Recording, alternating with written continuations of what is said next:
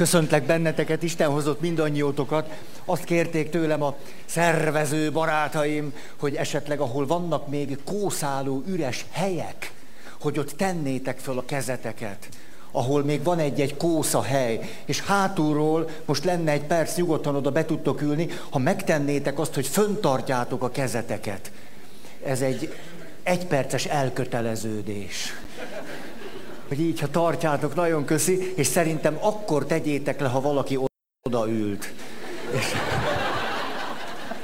De, de egy perc múlva mindenképp tegyétek le. Közben nem szeretném ezt túl szabályozni, és az együttérzésemet kifejezve én is föntartom, mert itt is van négy szék. Biztos meglepődnék, ide ülnétek. Jó, köszönöm, köszönöm szépen, köszönöm, köszönöm.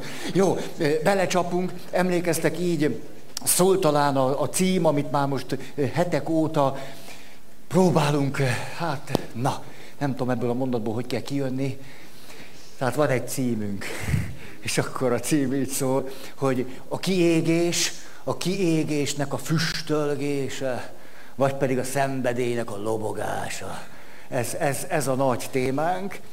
És ezen belül kezdtünk el arról beszélni, ami nagyon foglalkoztat minket, hogy hogyan lehetséges az, hogy tartós társkapcsolatban, és most megint hadd csináljam azt, hogy minél inkább ki tudjak valamit fejezni, mert ez ne a fekete szék legyen, mert valaki rögtön asszociál. Szóval, na, a tartós társkapcsolat lett a fekete szék, sírik tartó hűség, na, köszi. Szóval, legyen ez. Tehát ami igazán izgat bennünket, hogy tartós társkapcsolat. Most még jövök, jövök, jövök ide. Azt mondjuk, szentségi házasság. Hat ismérve. Na, örökérvényű, fölbonthatatlan, hűségre kötelező gyerekekre nyitott kölcsönös szeretet kapcsolat. Ez hat, csak öt kifejezés hat. Tehát ami igazán izgat bennünket, hogy most akkor olyanok, akik életre szóló kapcsolatban szeretnének hűség, nem mondom el ezt a hatot, ők hogy tudják a... Legyen ez.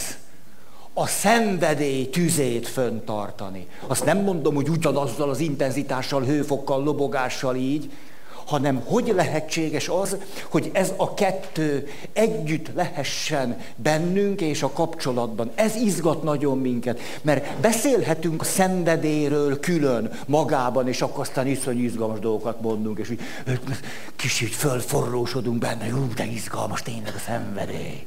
És akkor egészen el tudunk arról felejtkezni. Akkor tudunk itt, itt gyönyörű, szép kijelentéseket tenni, mondjuk, most direkt így mondom, hogy mondjuk a szentségi házasság karakteréről, és egészen el tudunk a szenvedéről feledkezni. Most ami bennünket izgat, hogy ez a kettő hogy lehetséges együtt. Hogyan, miként? És ahogy felraktam ezt a két széket, eleve már most valami dilemmát is kifejeztem, ugye? Hogy ebben van valami dilemma, és a dilemmának egy alap megjelenítése így szólt, hogy mindegyikünk természetében, nem csak a kapcsolatban, az egyes ember természetében ott van ez a vágy, sőt, két alapvető szükséglet, az egyik a biztonság, ah, biztonság otthon lenni valahol, tudni számítani valakire. Tudom, hogy valaki elköteleződött mellettem, hogy ő állt az oltár előtt, és azt mondta, hogy téged el nem hagylak. Nem rossz. Holtomiglan, tudjátok, jaj, szóval az élet oly érdekes dolgokat produkál, mikor valaki valódi mély meggyőződéssel a következőt mondta. Holtodiglan, holtáiglan.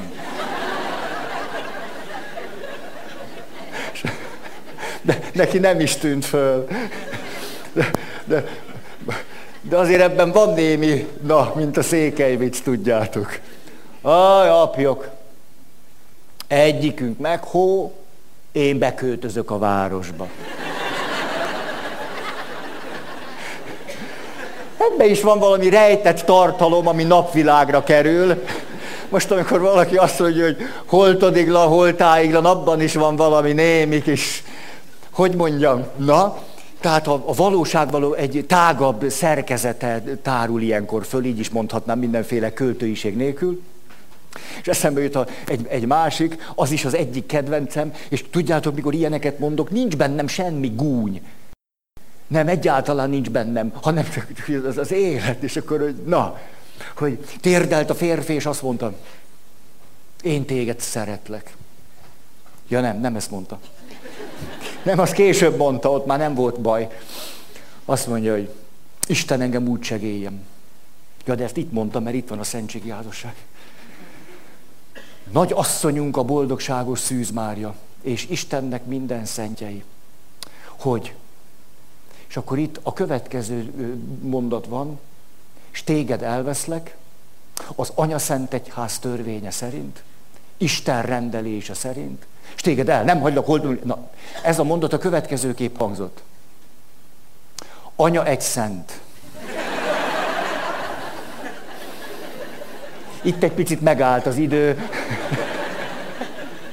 És a vőlegény hallotta, hogy ez nem pont az, amit én mondtam, mert én kétségkívül azt mondtam, hogy anya szent egyház törvénye szerint.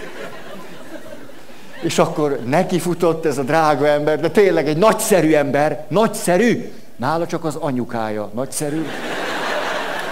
És másodjára még kisé pátoszosabban, hogy végig a, a csorba, ugye, anya egy szent. Ez hangzott el másodszor is. És ez volt az a pillanat, ahol a menyasszony már nem örült annyira. Hát az elsőt még tudta egy kósza nyelvbotlásnak tekinteni, de ez a második harsány kijelentés, ez már kívül hitvallás jelleget öltött. Szóval arról beszélünk, hogy hogy lehet akkor, és most látjátok, tudatosan sarkítok, tudom, hogy, hogy nem mindegyik ötöket érdekli a szentségi házasság. Na, azért nem menjetek el.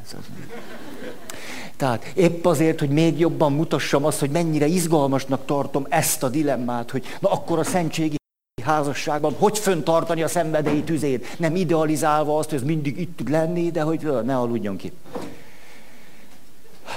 Annyiszor. És akkor így jutottunk el ez a dilemmához, hogy például itt van az, hogy tehát akkor a biztonság. Jaj, mert itt, hát itt van, akkor van elköteleződés, van biztonság, van hűség, van biztonság, van érzelmi összetartozás, van, van, van, van keretek, szabályok, jaj, de jó. Örülök is, hogy a pap úgy ezzel kezdi a egyes csoportot, hogy ezt a hat dolgot be kell tartani. Ilyenkor szoktam a vőlegényemre nézni, hogy na, jó helyen vagyunk. Na, na látod, tudtam én, hova kell téged elhozni és hogy miközben ezt itt nagyon izgalmasnak tartjuk, és ott van benne a kapcsolatnak is, és az emberi személynek is egy mély vágya és szükséglet a biztonság, közben pedig úgy az emberi személynek, és közben pedig egy, egy kapcsolatnak, hogy ott, ott kedvünk legyen lenni, hogy ezt élvezzük, hogy szívesen menjünk haza, ott van bennünk a vágy. Na mire? Az újdonságra, a kalandra, a szenvedélyre, a fölfedezésre, az ismeretlenre, a tűzre. Ah! Hm. És akkor most arról beszélünk, hogy na, de ezt hogy lehet együtt? Hogy, hogy mehetne a kettő együtt? És közben, közben tulajdonképpen az előadásaink, vagy az alkalmaink, hogy így szeretjük mondani, hogy nem mindig ugyanolyanok. Néha nagy vágyat érzek arra, hogy dolgokat kijelentsek. Hogy na, most nem érzek ekkora vágyat erre.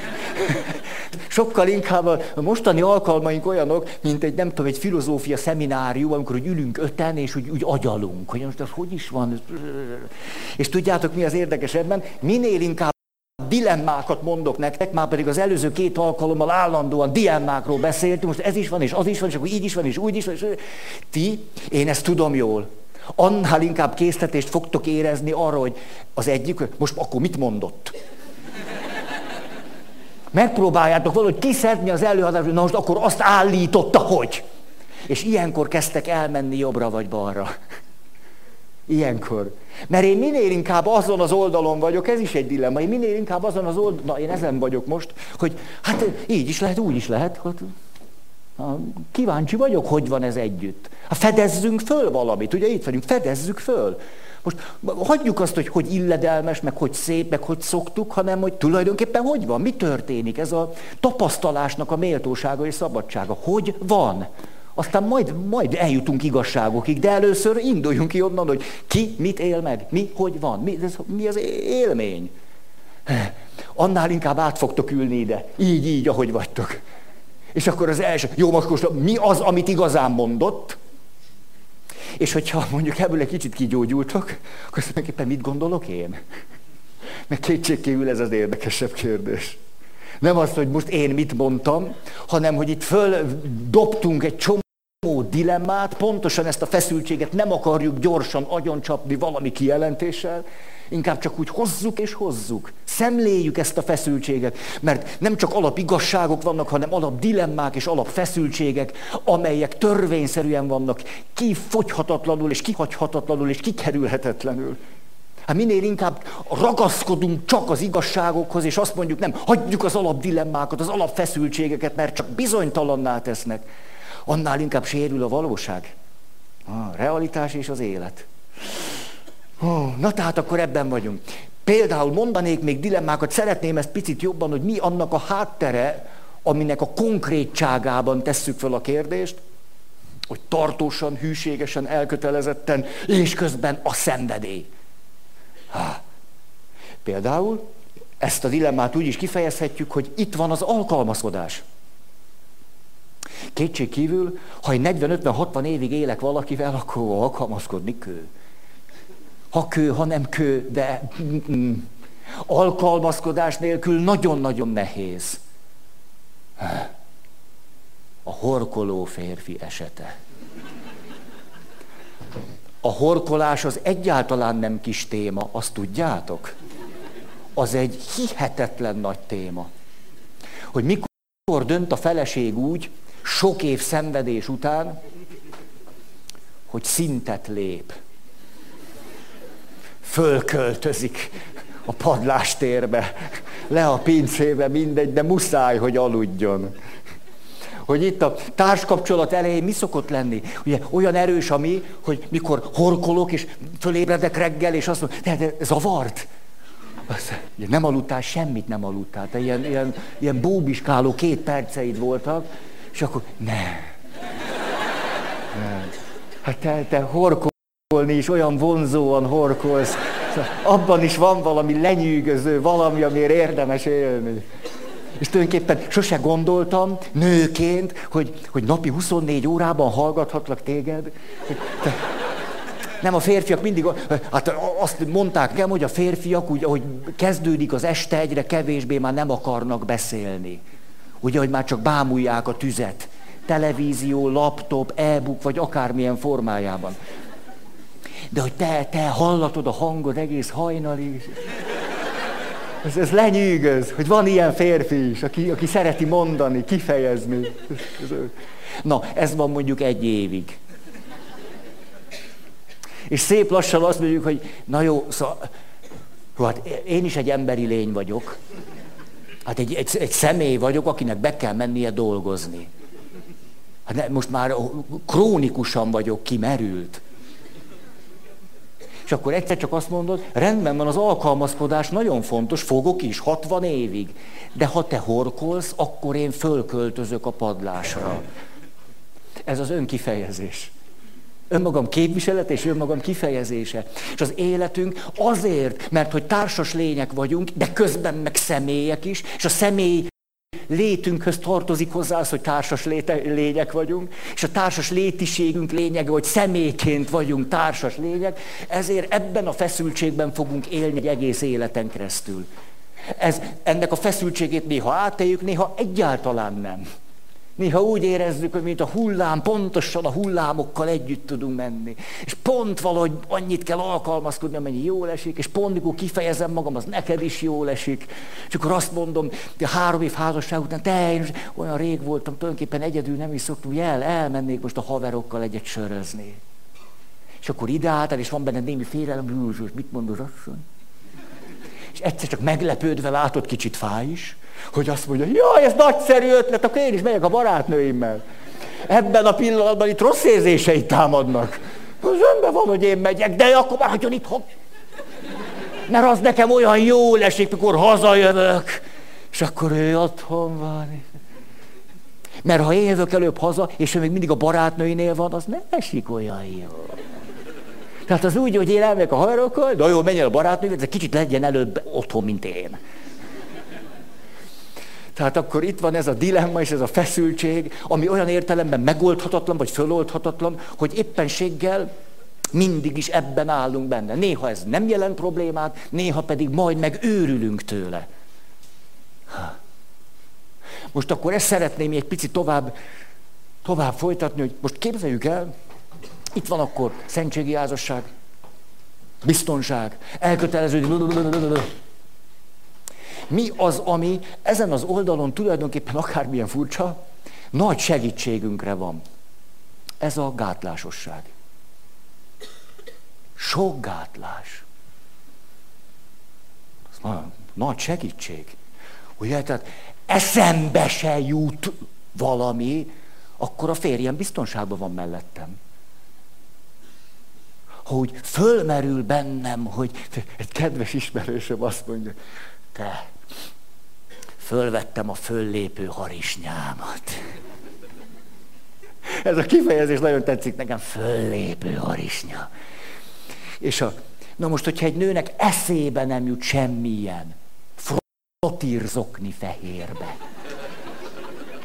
cicagatja télre, és ennek a váltakozása. Nyáron gombás körömmel szabadon. Most látom az arcotokat, hogy ezt, most ezt már nem kellett volna. Jó, hát látjátok, hogy valahogy próbáljuk kitölteni itt a teret. Szóval azt mondjuk, hogy mi biztonság és kiszámíthatóság, felelősség és elköteleződés, összetartozás és, és, és, és. És ugye akármilyen furcsán is hangzik, de ehhez a világhoz elég jól passzol, ha tele vagy gátlással. Elég jól passzol, hogy olyan frusztráltan szenvedsz, de nem nagyon csinálsz semmit. Most egy nő, aki minden nap azon szenved, hogy most el is költözhetnék, sokkal fenyegetőbb, mint egy nő, aki azt mondja, hát akkor beledöglök. Nem, nem, nem, nem olyan fenyegető akkor. Tehát ennek a világnak tulajdonképpen akármilyen furcsán is hangzik, azok a személyek, akik erősen gátoltak, ez se lehet, az se lehet, bele sem merek gondolni, nem merem kifejezni magam, szóval hogy lehetne már a szoknyának van egy kívánt mérete, de nem derékba. Mert úgy is van, de azt úgy se érem el. De ezért aztán, miután az a méret már sose jön össze, akkor, akkor így, így, legalább úgy. Nagyon sok gátlás. Ezzel összefüggésben sok szorongás, sok félelem, sok frusztráció, életerők. De most megint váltok egyet, és azt mondom, ugye abból indultunk ki valami értékes dologból, ugye, hogy biztonság, önátadás, elköteleződés, nem mondom végig. De ehhez a világhoz elég jól passzol a sok gátlás. De akkor lépek megint egyet, most ezeket elveszem innen, most már nem ugyanazt jelenti, és akkor azt mondja, igen ám, de lehet, hogy egy csomó gátlás, meg gátlásosság, meg szorongás, meg frusztráció, meg rendben, erkölcsösség. Hát biztos, hogy egy csomó gátlás, de legalább én nem csinálom meg. Ha eszembe se jut, akkor azt a pláne, nem? Milyen jó, hogy nekem még csak föl sem erül. Ezért ebből a fajta gátlásosságból itt óvatos lennék, hogy itt mit mondjak, hogy ez erényese vagy nem, de kétség kívül itt kevesebb bűn jelenik meg.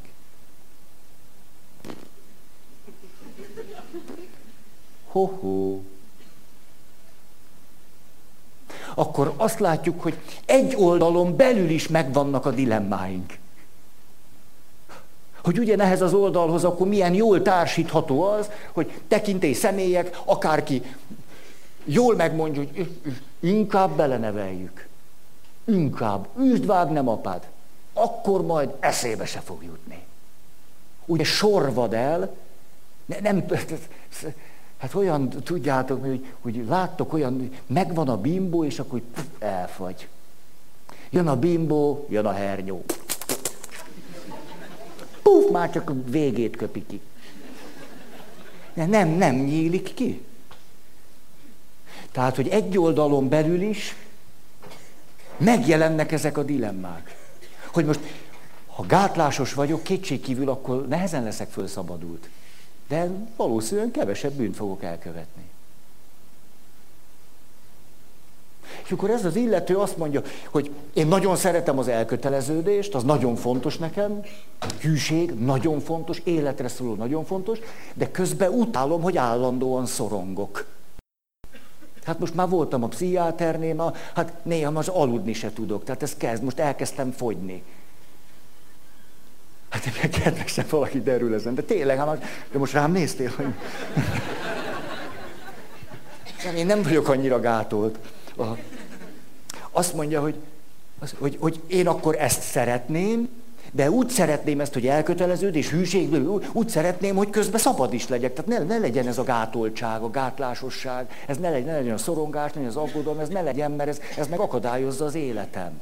Hát úgy szeretnék erkölcsös lenni, hogy ez ne legyen. Hogy milyen természetes valami ez? Hát jövünk a másik oldalra, most megszüntetem ezeket, ugye itt, itt aztán az van, hogy Ó, hát itt ó, kaland, kihívás, fölfedezés, szenvedély, a varázslat, a csábítás, mámora. Ez jó. Na most, az lehet, hogy itt az van, és akkor ide mi kerül? Hm, határátlépések. Egy lépés, két lépés, négy lépés, szakadék, puff. Viszont ide akkor a harmadik széket rakom, most ez már másik jelent, azt mondja, hogy itt viszont, ha nem a gátlások szabályoznak engem, mert ott a gátlások szabályoznak. Azt csinálom, amit a gátlások megengednek, és nem csinálom, amit a gátlásaim nem engednek meg. Mert itt tele vagyok szégyennel. Annak a rettenetével, hogy megszégyenülök, hogy nevetségessé válok, hogy rossz leszek. Itt tele vagyok ezzel, és ezek szabályoznak engem. Itt azonban egyszer csak eljutok oda, hogy képes vagyok magamat szabályozni.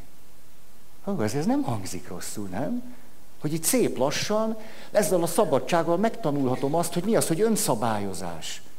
Hogy ne a gátlásaim szabályozzanak, és mondják meg, hogy eddig vagy ne, hanem én magam mondjam meg, hogy tudnék tovább menni, de nem megyek. Nem megyek, mert szeretlek. Nem megyek, mert úgy döntöttem. Nem megyek, mert elköteleződtem. Nem megyek, mert majd bele döglök, de ez az ára a kapcsolatunknak. Nem megyek, mert bele gondolok, hogy hogy fájna neked, ha belemennék. Ez önszabályozás.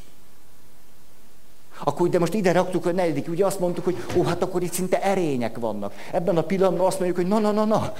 Nem, nem biztos, hogy itt vannak annyira az erények. Mert a gátlások. Kétségkívül kevesebb bűn van, de hogy itt mennyire vannak erények, nem tudjuk. Itt ha valaki szabadon magát szabályozza, na, na, mint hogy az inkább itt lennének az erények. Na de milyen áron? Érthető, amit mondok? Ö. Mondjuk, elveszem ezt, pú, de, és képzeljük el, hogy akár a szexualitáson belül is lehetünk, azt mondja, hogy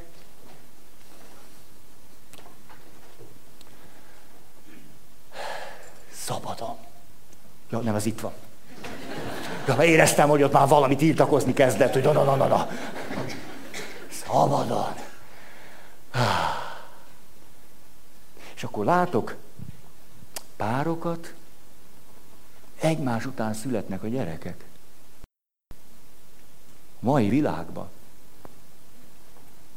Hm? Ugye? Van ilyen. Egy gyerek, két gyerek, három gyerek, négy gyerek. Itt ezt mondom, hát az, az a normális. Hát igen, mondunk az életre, nem? Hát szabadon, bizalommal. És oda nézek, és azt mondja, aki, aki nem vállal, hát arra mit mondok? Gyáva. Gyáva. Hát nem, nem gyáva. Nem, nem, nem meri vállalni az élet kockázatát. Hogy tíz évig is el lehet lenni kis kenyérrel, vizecskével. Mondjuk kérdezzük meg a nagyszüleinket. Ha? El lehet lenni. Utazzunk el Afrikába, Ázsiába. Gyávák. És átülök ide, azt mondom, hmm, hát felelősség, felelősség, felelősség. Tehát a születendő életért felelős vagyok. Szexben ez nagyon fontos, felelősség teljesen. Ránézek, mit mondok? Felelőtlenek. Egyszerűen vakmerőség, amit csinálnak. Vakmerőség. Már-már Isten kísértés. Hát hol van a felelősségérzetük? Hogy ha az egyik oldalon ülök, és szembe helyezkedek vele, ott nem azt mondom, hogy szabadság, bizalom és bátorság, innen nézve azt mondom, előszeretettel, hogy vakmerőség és felelőtlenség. És ha itt ülök, akkor lehetséges, hogy oda nézek szembe helyezkedve, és azt mondom, na, na, na, na, gyáva, gyávák, féltek az élettől. Nincs bennetek semmi kockáztatás. A nagyvonalúság írmagja sincs.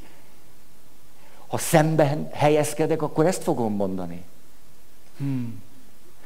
Olyan, nem tudom, elgondolkodtató ez nektek, hogy a szexualitás természete szerint hihetetlen ellentmondásos. Mert ott van benne az, ahogyan a pici babák születnek, hát az aztán elég felelősség teljes. Nem? Fú, ez mennyire túlmutat magán, és hú, ez az egyik természete, lényegi természete a szexualitásnak. És a másik természete, ezt mondhatnám akár így is, hogy felelősség. A másik természete, akármilyen furcsán is hangozhat, nagyon felelőtlen. Van benne valami önfeledtség, valami gyermeki, valami, mit számít, majd lesz valahogy. Ha. Ó, most begerjedt. Ez a, ez a mit számít, majd, lesz valahogy éreztétek, elkezdett gerjedni. Szóval, ez is egy olyan dilemma, amit maga a szexualitás is őriz és tartalmaz. Most, ha, akkor fölvettek egy újabbat, a hűség. Régen mi volt a hűség? Hűség azt jelentette, egész nyilvánvaló, hogy egy emberrel egy életen át. Ez a hűség. Ma a hűség egyszerre egy emberrel.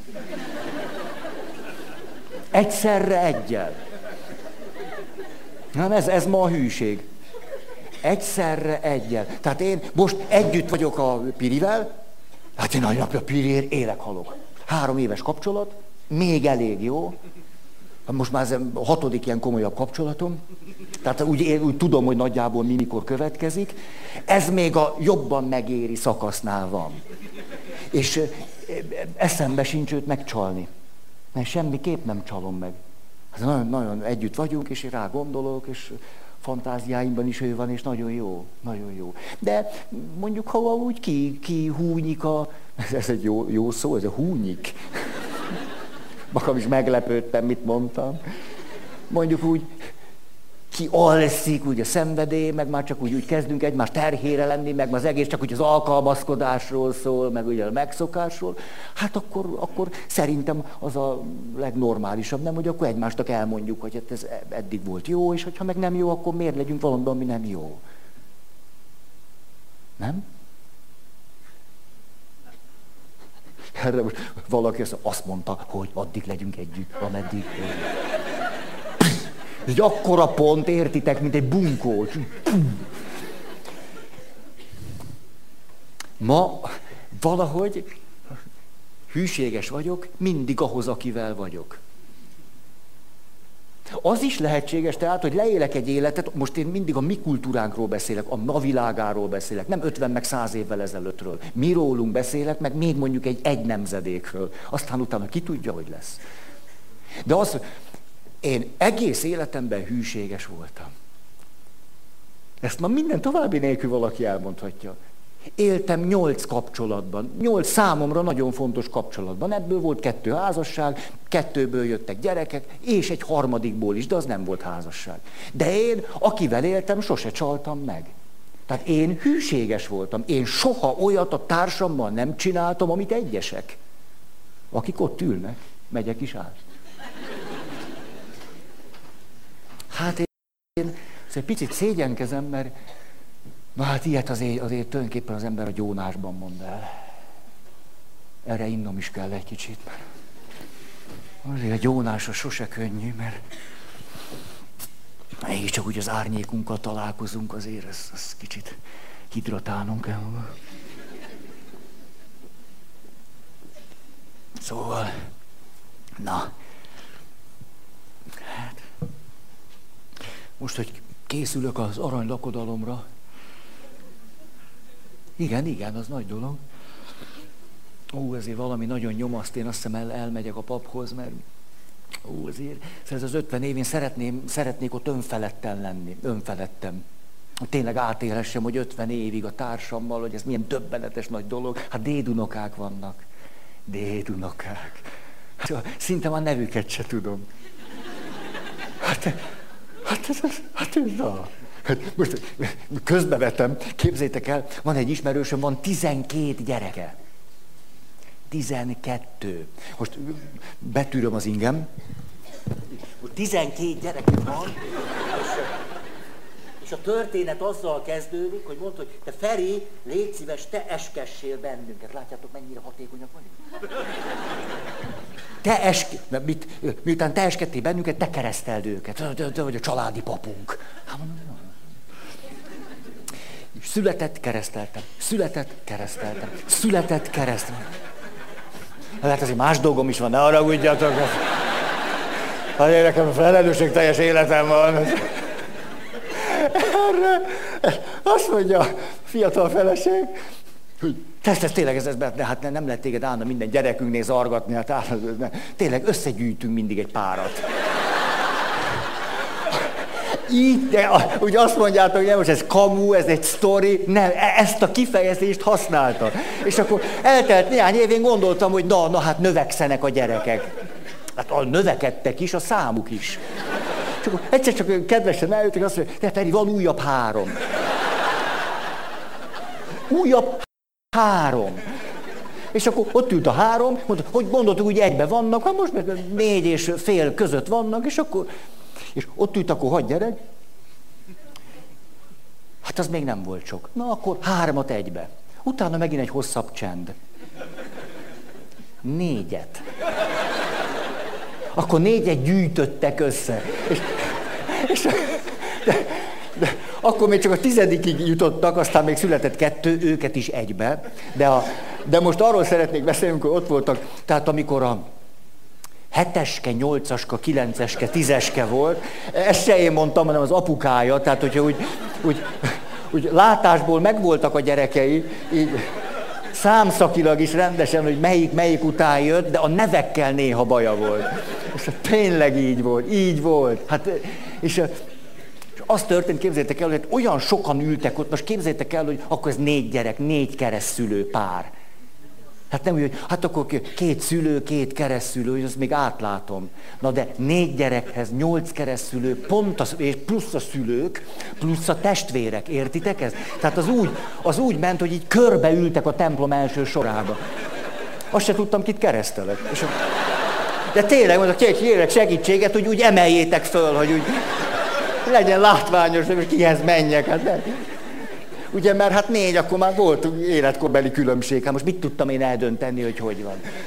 És, a, és az történt, hogy ugye van a liturgiában, hogy kérdezem, hogy és akkor kedves édesanya, édesanya, mi a gyermekek neve?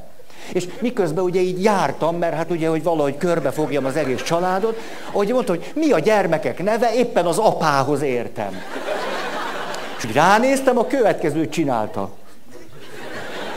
Ott ült a feleség. Mondta, őt kérdezzem.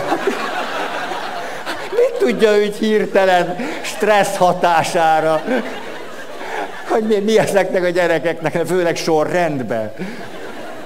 És ebben meg most az a legnagyobb, legnagyobb vicc, hogy ő egy nagyon jó apa.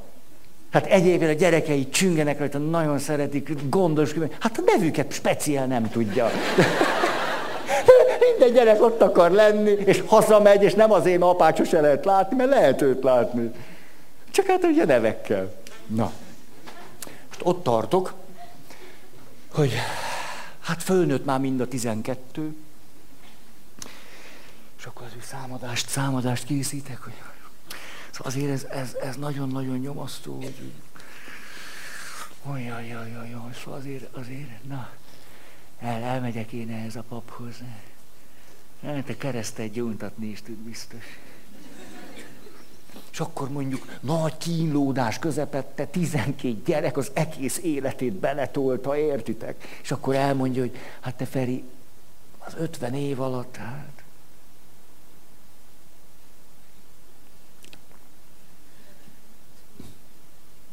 Egyszer. Hát egyszer úgy... Ó, de hát, de 20 éve volt úgy... Na, most akkor ideálok, és fölteszek egy kérdést. Ki a hűtlen? Ki tarthatja itt magát hűségesnek? És az az érdekes, hogy például, ahol ebben a kultúrában élünk nagyon, ott mondjuk az az egyszeri, egy éjszakás, nem minősítem mi, az minden további nélkül azt csinálja azzal, aki itt van, hogy sötétség, hát ütlenség, tulajdonképpen ezt már visszavonhatatlanul elszúrtam. És mondjuk valaki itt ül, és azt én sose voltam ütlen. Soha.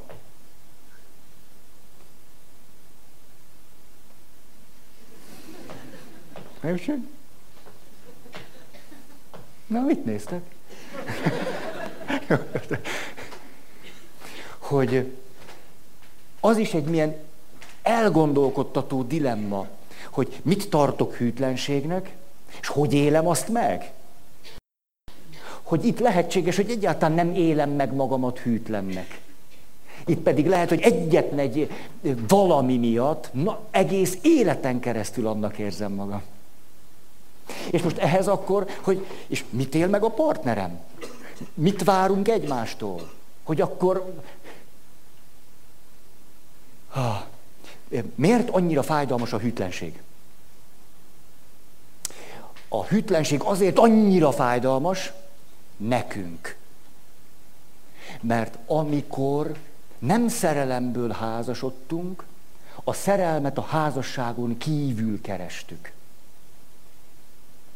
De amióta szerelemből házasodunk, egy-két nemzedék csak, ugye nagy méretekben egy-két nemzedék, azóta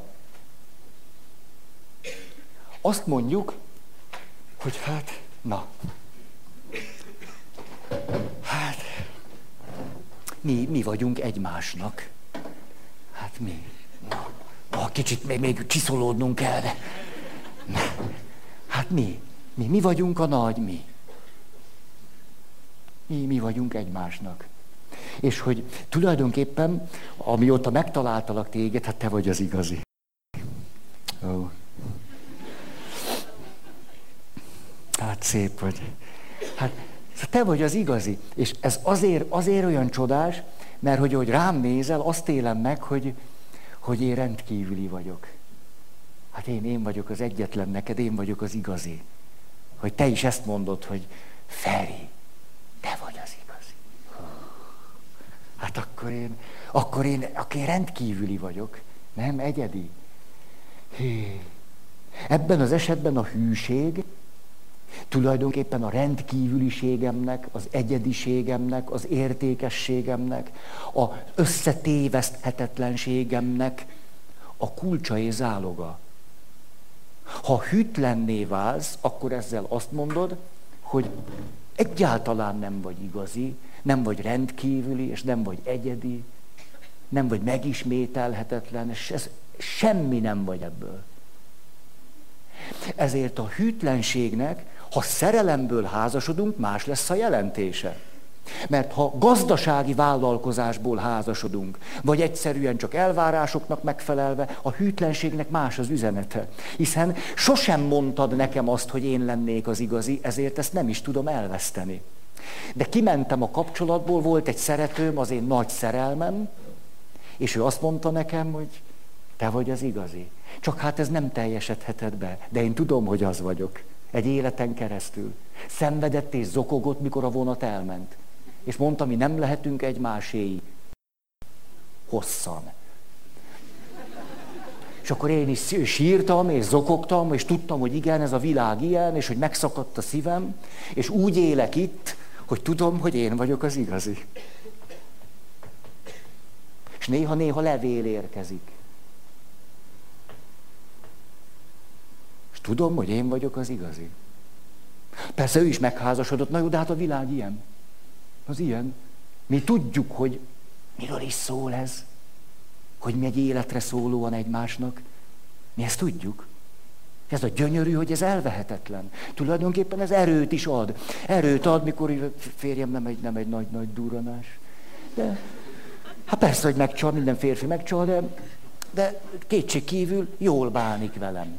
Mondtam 1923-ban. Jó, jól, jól bánik. Hát más férfiak sokkal. Jó, néha iszik is, de sose bánt. Nem bánt. Nem is várok tőle többet. Ezért amikor elmegy, most mondhatunk akármit, hogy kurvázni, vagy a szerelméhez, hát az engem nem úgy érint. Hát nem fáj, fáj, hát nem fáj, de közben eszembe jut, nekem is van igazim. Hát most, na. És mikor tudom, hogy valahol ott van, van másik nőnél, akkor eszembe jut, hogy én egy örök szerelemben vagyok. Elvehetetlen. Rendkívüli vagyok. Csak az élet választ el minket egymástól. És most, hogyha 2016-ban vagyunk, akkor az élet összehoz minket. És ennek rettenetes ára van. Az élet nem választ el minket egymástól. Ezért létrejön a nagy mi, és amikor te hűtlen leszel, egészen mást élek át. Az identitásom kérdőjeleződik meg, de alapjaiban.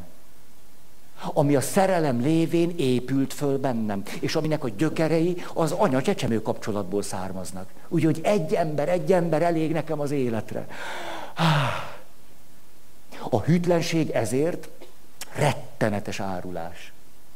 És a szexualitásban megint csak ez a döbbenetes végletek, ha szerelemből, szeretetből, vágyból és szenvedésből leszünk az egymáséi, na azt mondjuk nevezhetjük beteljesedésnek. Eufórikus beteljesedésnek. Ha nincsenek is szavak, csak abba is hagyom.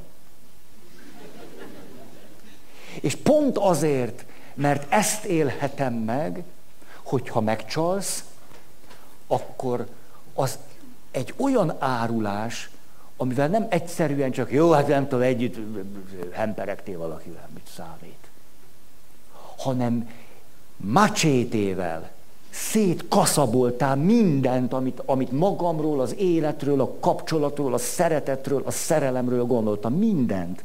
Kipusztítottál mindent. És egy olyan identitás válságba kerülök, hogy most akkor ki vagyok? Mi vagyok? Mire vagyok jó? Mit érek? Ez a szerelem ihletettségű kapcsolat miatt van. Nem, de milyen érdekes ez. Szabadon választhatunk társat, és a szabad társválasztás miatt, miközben meg tudjuk őrizni a szabadságunkat, a hűtlenség sokkal fájdalmasabb lesz. Miközben a hűtlenség sokkal gyakoribb is. Olyan értelemben egész biztos, hogy úgy általában azt mondjuk, hogy nem szabad hűtlennek lenni, de közben szól belül egy hang, hogy ahogy is mindenki csinálja. Tehát miközben, hogyha valaki elkezd itt azt, hogy hűség, akkor hagyja már abba. Jaj, jó van már. Miközben, ha hűtlenek velünk, beledöglünk. Nem érdekes ez a kettőség? Itt azt mondja, hogy ne papoljon már nekünk valaki. Hagyja már ezt, hol vagyunk már? 2016. És közben az árnyékban fetrengünk és meghalunk. Erre aztán persze kitalálhatunk stratégiákat. Hogy érzelmi távolságtartás, mert akkor nem engedem bele magam, meg ez már egy másik kérdés. Így akkor a hűtlenségnek egészen más lesz a jelentése, és a hatása is. Hogy folytassam? Iszom egy kicsit, az a biztos.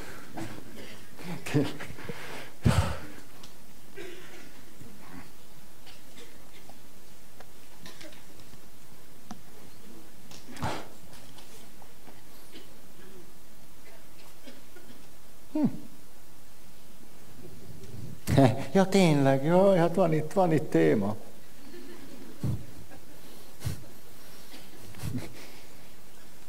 Aha.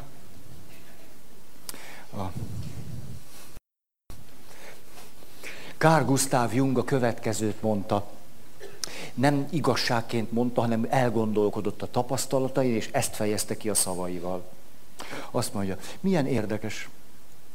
A hozzám érkező prostituáltak folyton folyvást Istenről kérdeznek. A hozzám érkező papok mindig a szexről beszélnek.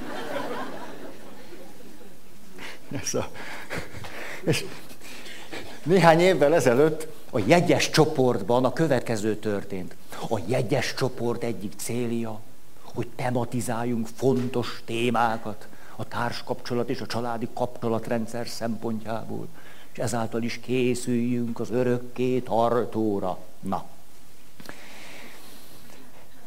elmentek a gyakorlattal, mindig vannak gyakorlatok. A gyakorlat az volt, hogy az értékrendet írják föl. Érték sorrend ráadásul, legfontosabb értékek, ezek jelenjenek meg, na ez egy fontos gyakorlat. És akkor visszajöttek a körbe, na kivel mi történt, hogy ki mit élt át, és hogy hova jutottatok. Azt mondja a mennyasszony. Hát most, hogy tulajdonképpen az értékekről van szó, és hogy előkerült sok minden téma, hát ránézett a vőlegényére, hogy bólintott, hogy mondhatja, azt mondja, hát, és tulajdonképpen az volt, hogy ugye elvonultunk egy kis szobába, hogy csináljuk ezt a gyakorlatot, és akkor a vőlegénye megkérdezte, hogy most akkor, akkor mit kell ezzel az érték sorrenddel csinálni? És akkor elmondom, mit kell vele csinálni, mire ő azt mondja, te nem szexelnénk inkább.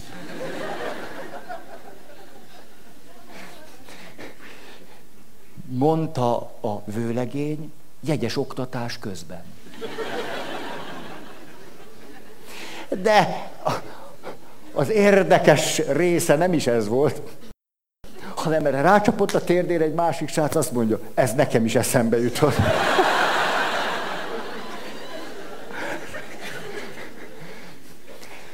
Szóval az egyensúlyozás. És hogy az volt az érdekes, hogy Egyszer csak azt éltem meg, hogy milyen jól megfért a szentségi házasságra való készület gyanánt az értéksorrend leírása közben. A férfinek az a vágya, hogy azért, ha most én választhatnék, hogy mi legyen, nem írnék. És hogy a mennyasszonyt ez egy picit sem bántotta, hanem azt gondolta, na, na. Tehát amikor éppen írok egy gyakorlatot, én még akkor is. A kisugárzásom az, az itt is hat. Hogy az én páromnak még a plébánián is ez jut eszébe. Na, na, ilyen férfi, ezt szívesen hozzámegyek. Legfőjebb, mondjuk van egy jegyes csoport, ahol elkezdünk őszintén beszélgetni egymással, és egyszer csak föltárulnak ezek a dilemmák egymást kiegészítő értékek. Egyébként is ezek ott vannak, csak nem tárulnak föl, nem jelennek meg. Most képzeljük el akkor ezt a férfit, emlékeztek, 50 év és egyszer megcsalta a feleségét. És akkor azt mondhatjuk mi, akkor nézzük, itt van az 50 év, elárulok nektek egy műhelytitkot, hát ha papok lesztek.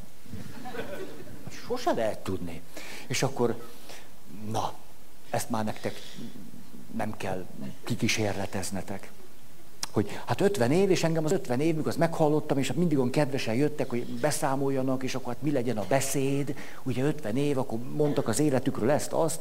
Most gondolhatjátok, hogy az 50 év, hogy elkezdtek mondani, hogy mi kerüljön elő, úgy kevésbé kezdték azzal, hogy Hát az 50 év nagyon szép volt, de hát a férjem olyan nyolcszor csalt meg, én csak háromszor, ezek nagyon fájtak, kétszer akartunk válni. Egyszer megütött, én egyszer belerúgtam. Hát ez, ez volt az 50 év alatt, és hát egyébként voltak jó dolgok. Én még ilyet nem hallottam, de olyat igen, hogy jó, hát az 50 év, hogy micsoda nehézségeink, és számíthattam a férjemre, de ez ugyanaz a házasság. És akkor ott állt, és én be lelkesedtem, tudjátok. És akkor, hát húzzátok ismét egymás ujjára a hűség gyűrűit.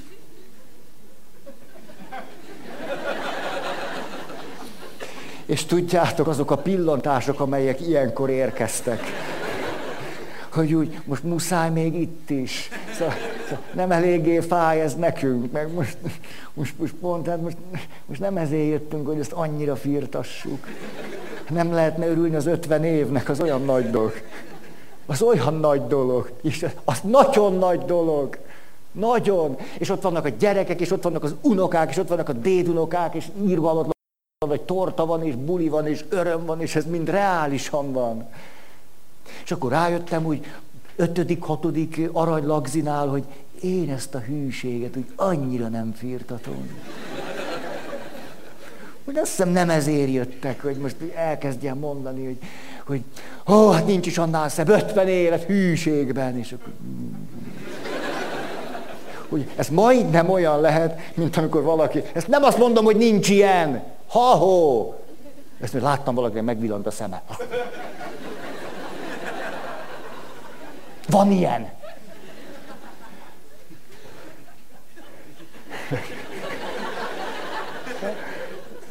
Mit akarok ezzel mondani? Hogy például mondjuk az egyházi világban nagyon nagy fény jut erre a világra. Ugye, hogy akkor kitartás, hűség, örökérvény, fölmutatatlan, joggal is. De attól még van itt egy csomó minden, amit például a szenvedély miatt témává tenni, igen ám, de az a gyóntatószék, vagy a gyóntatófülke homályában jelenik meg. Attól még van, csak sötétben marad. Ezért a napfényen ezt tudjuk hangsúlyozni, és ez nagyon is jó, hogy van. Hát én... De megvan itt a másik rész is, de a rendszer úgy működik, hogy azt az árnyékban hagyjuk. Eleve úgy működik a rendszer, hogy ez az árnyékban van.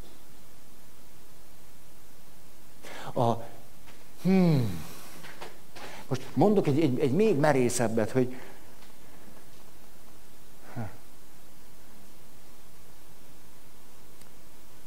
Láttatok-e már olyan filmet? Ez minden hónapban megjelenik egy ilyen. Ki a főhős benne? A főhős, hát, na, a bérgyilkos. Nincsenek emberi kapcsolatai. Egyszer szeretett egy lényt, kutya volt, de már nincs. Hihetetlenül precíz, mint a szállító. Kopasz fej. Fekete öv. Kimértség, taktikai érzék, előrelátás, szervezettség, hideg vér. Hát ő a bérgyilkos. Meglövik, mint Arnold Schwarzenegger. Hümmönt egyet.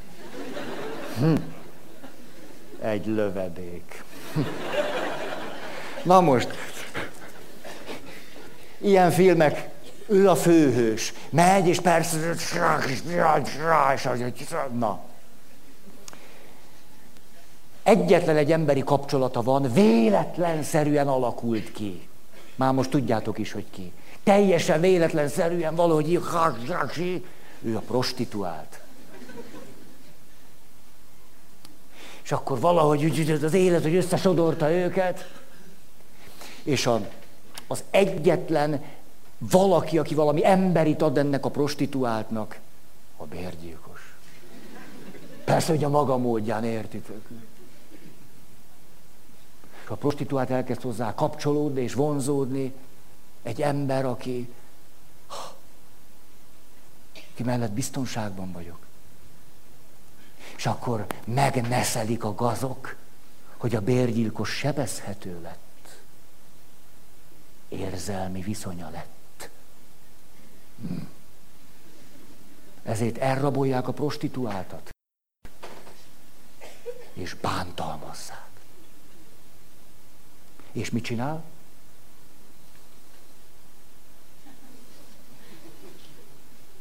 Tűri. Akárhogy bántják, nem mondja meg, hol van a bérgyilkos. Hm? Hm? Mit tesz a bérgyilkos? Mi mindannyian azt gondoljuk, hogy meglóg. De belül reménykedünk,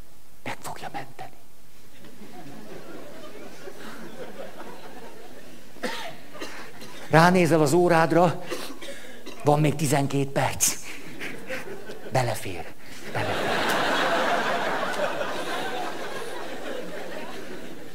És egyszer csak egy tábla, Chicago. Indul a bérgyilkos, és tudjuk, nem, nem, az a másik irány. A nő New Yorkban van.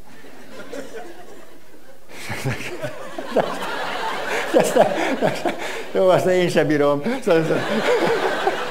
De tényleg, közben, közben bántják a nőt. És ezt tudjuk ott ülve, hogy bántják. De közben a snitt, és csak látjuk, hogy a férfi, hogy egész másképp telik az idő a férfinél, ő csak vezet. Miközben a nőt bántják, és ő hallgat. És a férfi vezet. Érezni rajta feszültséget, amit pedig soha, mert ő a bérgyilkos. Bekapcsolja a rádiót. Route 66.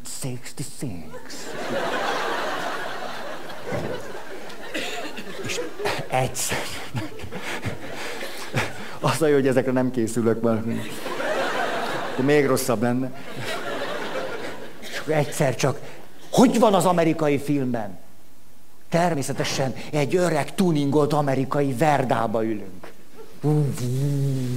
Ilyen hangja van. Nem. Halálfejes váltógomb.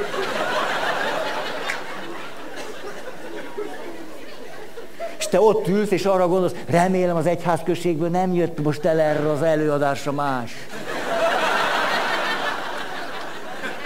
Na, hát erre biztos nem, nem, nem, nem, nem. Remélem, ez nem, nem. És akkor egyszer csak visszavált, egy kézzel, mert bérgyilkos. Öcsém, bérgyilkos. De az két kézzel, 11 óra, egy óra. Ah, tudod mikor.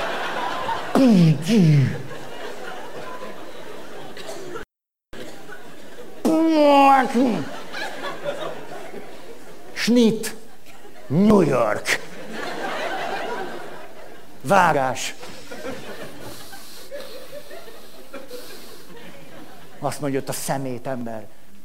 Hagyott, hogy megöljünk ezért a sentyér.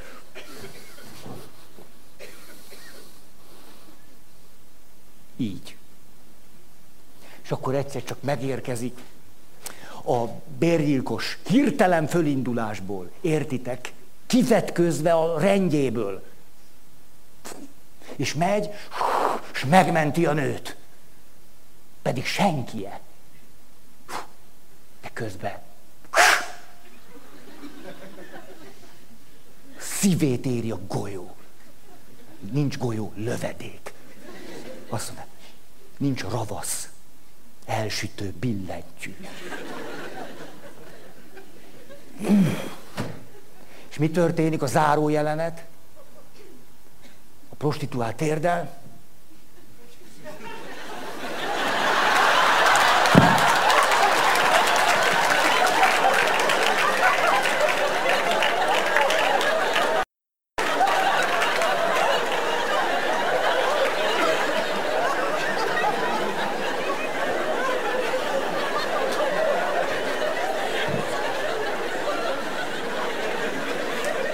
ti honnan jöttetek? Hát mifélék vagytok ti?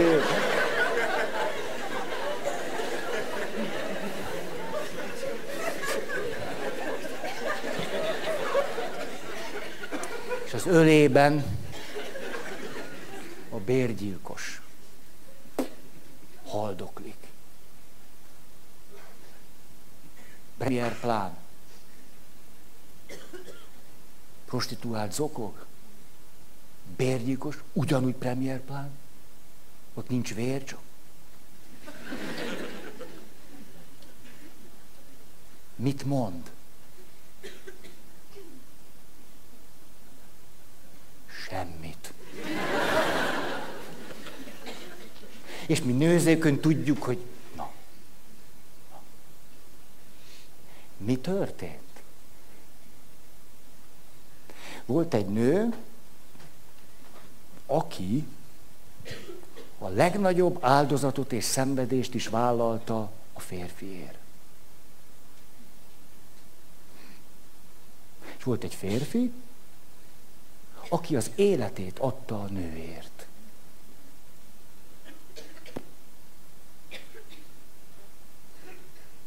Pontosan ez történt.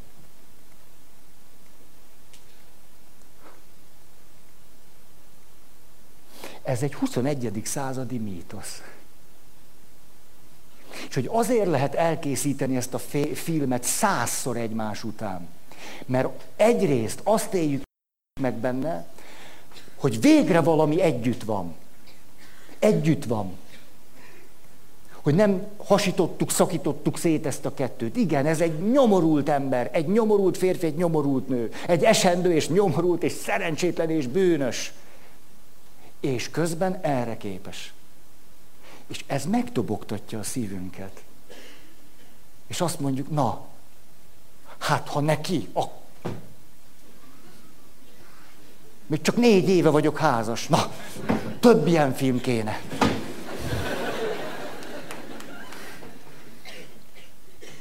Hogy az emberi lélek hogyan, hogyan akarja elkészíteni mindig azt, ahogyan azt mondjuk, hogy nem csak fekete és nem csak fehér. Hogy belőlük néznénk ki a legkevésbé. És hogy ennek számunkra jelentése van. És a másik, hogy most azért mondtam, hogy lehet olyan fölháborító lesz nektek. Hogy persze, akár tudatosan, akár nem, akár most ne is menjünk ebbe bele. De éppen a, az a számunkra nagyon fontos jelenet 21. századi képanyagban.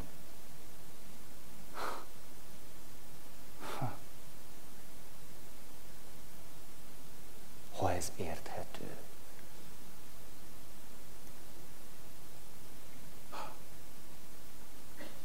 Most ránézek az órámra. Van még hét perc. Hát, látjátok, egyszer fönn, egyszer lent. Szenvedély. Hmm. Ez az, ezt, ezt fogom elmondani. Ez jó. Hogy amikor itt vagyunk, ugye, hogy kezdtük? Hogy így mondtuk, hogy minél inkább összetudjunk kötni akár végpontokat is, szentségi házasságban, örökérvény fölbontatatlan hűség, abban a szenvedély tüze, hogy, hogy ez izgat bennünket, hogy a kettő hogy van együtt, hogy lehet együtt, hogy lehet tartósan elégedettem. És ezért, aki például azt mondja, hogy legyen, legyenek nagyon fontos keretek, és formák és szabályok. Akkor ő megházasodik, szentségi házasság, ez neki nagyon fontos, vannak keretek, szabályok, és, és azon belül merheti megélni a szenvedélyt. Ha csak nem lesz ez nagyon egyoldalú. Mert ha túl hangsúlyozzuk, azt mondjuk mindenek fölött és előtt, és és minden, ami veszélyezteti a biztonságot, az hújjon akkor eltűnik a szenvedély. Itt az lehetséges, hogy kereteken belül megélhetővé válik a szenvedély. Mert vannak biztonságos keretek, ezért megélhetővé válik a szenvedély. És milyen érdekes, hogy mondjuk a 21. századi mítoszban pont fordítva van, semmilyen keret nincs. A bérgyilkos és a prostituált mondjuk szimbolikus figurája annak, hogy semmilyen keret nincs. Nincsenek szabályok, nincsenek törvények, semmi sincs. De amikor a filmben azt a jelenetet látod, hogy a kőkemény bérgyilkos, természetesen súlyos sérülések, a prostituált vágta ki a belenyomódott lövedéket, mert régen nővér volt.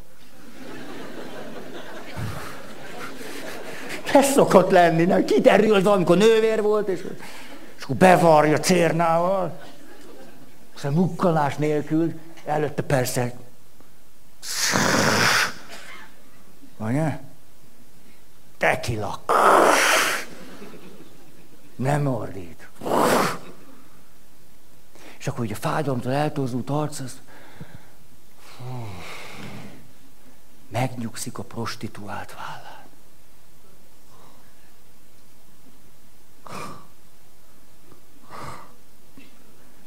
Megjelenik a biztonság. Az egész földön nincs semmi biztonság, minden. A kiszámíthatatlan, a törvényen kívüliség. És itt egyszer csak, azt, akkor ez megtörténik, hogy itt a vállás, nézőként, úgy, hú, ja, azért erre mindenkinek szüksége van. Na. És akkor prostituált is úgy, szinte az, most ez mi? Ez mi? Ez mi? Ha nem érezhetek, az, az, az baj. Úgy nem tudok kinnálni az utcán, ha érzek. Az baj. De mikor érezzek, ha nem most? És itt a kopasz feje. Egy férfi. És nem olyan. Pedig én fölajánlottam magam neki, és azt mondta, hagyd. Így, ennyit mondott, hagyd. Nem olyan. Hogy itt egyszer csak akkor lesz egy jelenet, ahol megélem ezt, hogy nézőként, hogy az lehet, hogy szabadság, és erezd el a hajam, és rock and roll. De azért ő odahajtani a fejemet a vállára, és elájulni, na azért az jó. Az jó. Az egész életemben ezt kerestem. Szabadság és rock and roll, azért valakinek a vállán elájulni az jó. És mindig erős nőnek kellett lenni, és kitartani, és... És itt rám ájult ez a kopasz ember. De jó őt tartani. Ez jó esik. Milyen érdekes, pedig ájult. Minden nő eszve mit vár a férfitől? Hát ettől aztán mégis jó. Na én most be